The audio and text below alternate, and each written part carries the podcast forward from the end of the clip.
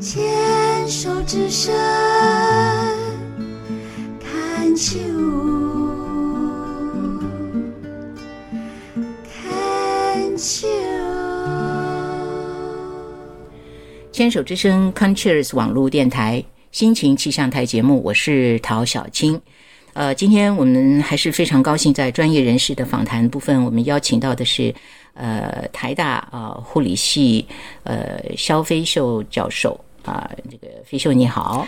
呃，小七你好，大家好。今天啊，我想还是要呃继续跟这个肖老师啊飞秀呢来继续聊一聊，就是呃从前面呢我们的谈话当中了解到，就是说你开始呢是在为癌症的病友啊呃服务，那后来就邀请了香港大学的老师跟团队一起啊，然后训练我们自己本身的团队啊一直在做，是这样吗？啊那开始的起心动念，我们还是要从头来讲一讲哦。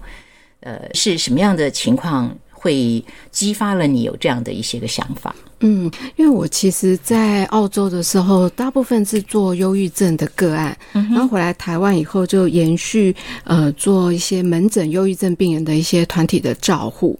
那刚好有个机缘，那个台大护理系的老师刚好有个硕班的学生对身心灵的团体有兴趣，那我就想说，那我呃香港大学的老师陈教授，他本身做了很多癌症的病人，那我想说，那我们或许可以台大癌症病人来试试看，然后就开始一系列这样。哦，从原来是从那个呃硕士班有个学生对这个很有兴趣，然后又加上你过去的经验这样子。对，哦是这真的很有意思，因为刚好有学生有兴趣，所以他可以做很多很多的资料收集啊，或者是帮你做那个很多联络的工作啊，或什么的，诸如此类的。那因为只有一个人啊，要做一件事情，确实是比较不容易。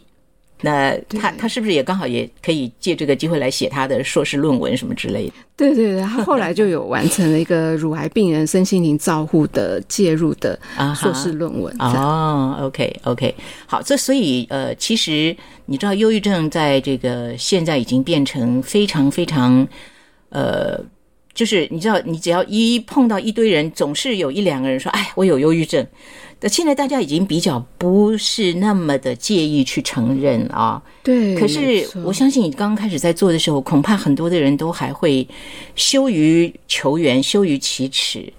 对，大家会觉得我告诉别人的话，就是说我有一个精神病。一开始的时候，那现在我觉得大家越来越开放，反而会觉得，哎，我有这个困扰，我会不会是得了忧郁症？嗯，对，那我觉得忧郁症，但你可以想它是一个疾病，那你同时也可以想说是在生命的历程里面会有一个低谷的一个过程。嗯嗯嗯，OK，确实是这样，因为有很多的人，呃，我们在带那个呃忧郁症团体，常常会说，你你的忧郁症带给你什么好处？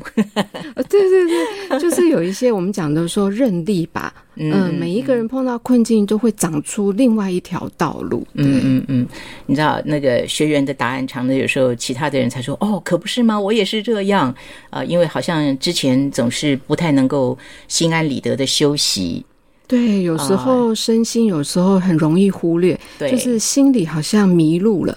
对啊，也有一些人讲，就是说，呃，我现在可以呃名正言言顺的不负责任，因为我生病了，没有人敢叫我负责任。对，这个是很有趣。有些人就是压抑久了，然后利用运用这个机会，终于可以释放一些自己心里真正的声音了。对对，但是你知道，如果说从呃。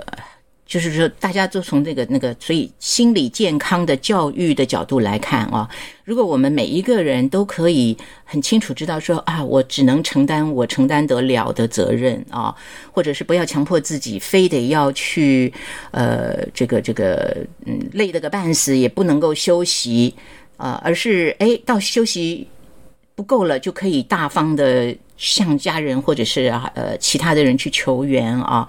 也许就不必需要靠着忧郁症来呃休息或者是不负责任。对，你懂我的意思？没错，这就觉得说太太辛苦的一个方式了。是是是是，那我觉得大家可能就是说，呃，有时候在肯定自己的过程中，有时候觉得好像要去牺牲自己的需求。嗯嗯，那其实说，呃，肯定自己、表达自己的声音，也是肯定自己的一个方式。嗯嗯嗯呀。呃，所以你过去呃在澳洲你们看到的那个关怀忧郁症啊，大部分都是在团体里头，还是都是一对一的个案，还是都有？嗯，都有的，就看病人的喜好跟需求。嗯嗯嗯，OK 啊，现在台湾这边也是呃，在门诊其实就有那个心理师，对不对？都可以对，呃错跟你做一对一的，或者是呃他也有带团体的，我们也可以看情况去加入，对不对？对，没错，就是大家其实有需求的话，其实都可以主动跟你的医师主动提起你的需求，帮你安排一些转介。嗯嗯嗯，呀，呃，能够有这样子开放的心情，呃，对于病友来说是一个很好的消息啊。那我们经常会看到，就是说，其实呃，生病生一个病就已经是很痛苦的了，呃，比如说癌症病友。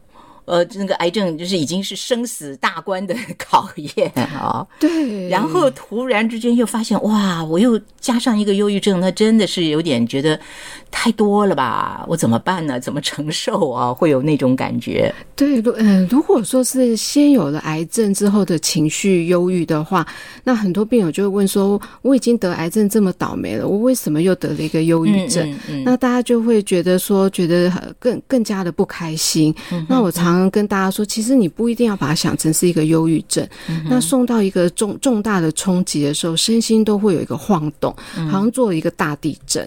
那我们怎么样重新再回到另外一种平衡的一个过程？嗯嗯嗯，呃，我相信一定也有的状况，就是已经是忧郁症的患者，然后哎呀，发现自己又得了癌症，就是刚好相反的情况，对对也是有很多的，对不对？对，没错。那这一群的个案的话，我觉得相较的心理的辅导的过程，我就觉得他们会更需要心理师比较专业的理论的介入。嗯那这这两组确实是不一样的方式。嗯嗯，好，呃。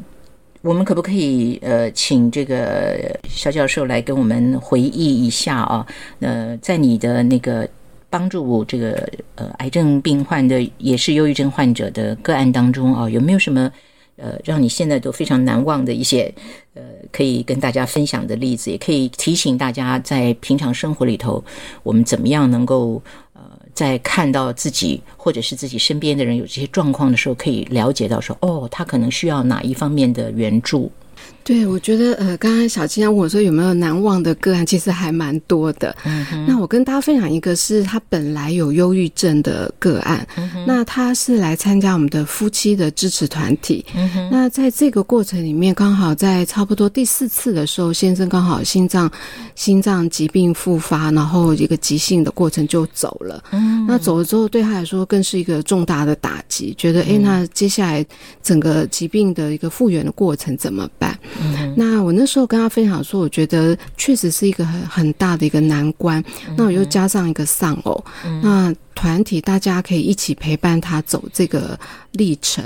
那我那时候跟他分享说，有没有他喜欢做的事情或有兴趣的？那他提到说他喜欢演戏。嗯那我说，诶，演戏是一个蛮好的一个方式，去表达自己的声音、自己的故事，让别人能够更知道自己的一个感受。那后来他就开始去参加像国托啦或其他的小剧团。嗯那现在真的很有趣哦。那那因为他不介意别人知道他他的一个状况，那所以他现在大家可能常看的广告，有一个那个维骨力的广告，那其中是一个呃我自己的就是现在要讲的这个病友，嗯所以他现在用他的演戏的方式去去表达他自己，他觉得他生命真的经过这个过程，他好像有另外一个呃更更成长创新的一个自我。嗯嗯嗯，OK。好，呃，这是一个非常好的例子，而且你知道，其实真的不光是他自己啊，他还遇到丧偶啊，那简直就是哇，呃，一般的人就会觉得天都快要塌下来了啊。对，呀，但是你知道，真的，我觉得人有的时候真的要相信自己，自己其实是有那个呃求生的能力的。一旦你这个在一些专业人士的协助之下，找到了一个自己最适合自己的这个方向的时候，嗯啊，那就可以帮助自己从那个很困顿的那个黑洞里面慢慢的走出来啊。然后不但自己可以走出来，还可以继续的呃帮助别人。对他其实很有趣，他还蛮，他也积极参与一些忧郁症的自助团体，嗯去帮助一些忧郁症的一些病友。所以他是一个从自我的经验去发展到去跟别人分享自己。所以他其实当然他也现在亲子关系啊，但也有一些不开心的事情。嗯可是我觉得他可以渐渐接受说，生命中总是会有一些开心不开心，但是重要是说，你可以重新用一个新的一个学习的方式去表达自己，或是发现更新的自己。嗯嗯嗯，好的，今天呢，我们就先谈到这里啊。呃，我觉得有很多这个非常重要的讯息可以透过我们的节目来传达给需要的人。我们下次跟这个肖老师继续聊，谢谢。谢谢大家。Hey, have you ever tried reaching out for the other side? Maybe climbing on the rainbows, but baby, here goes.